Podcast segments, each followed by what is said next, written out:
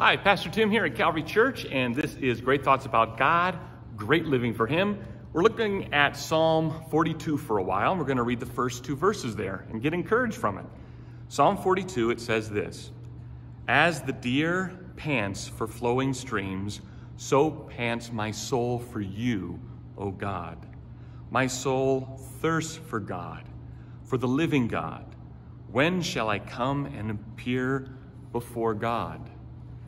David has this beautiful imagery of searching and yearning for God as if it's like a deer panting for water. And I think we all can relate to that in a little sense that when you're thirsty, there is nothing more quenching and satisfying than taking that first sip of water.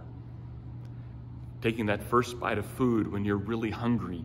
Taking that first moment where you can just close your eyes and rest and sleep if you're really tired so we all know what that relief is like.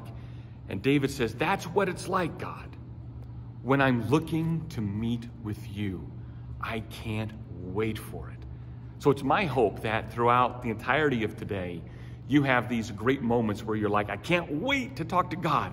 I can't wait to praise Him. I cannot wait to spend time with Him, looking at His Word, talking to Him in prayer. I can't wait to think about Him because my soul, my whole being, needs him. We need him. And in Christ, God meets every one of our needs, every one of our desires and longings for that relationship with him. God meets it through Jesus Christ. So let this day be marked with great thoughts about him and practice great living for him.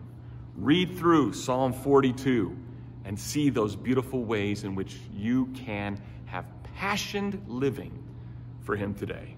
Until next time, bye.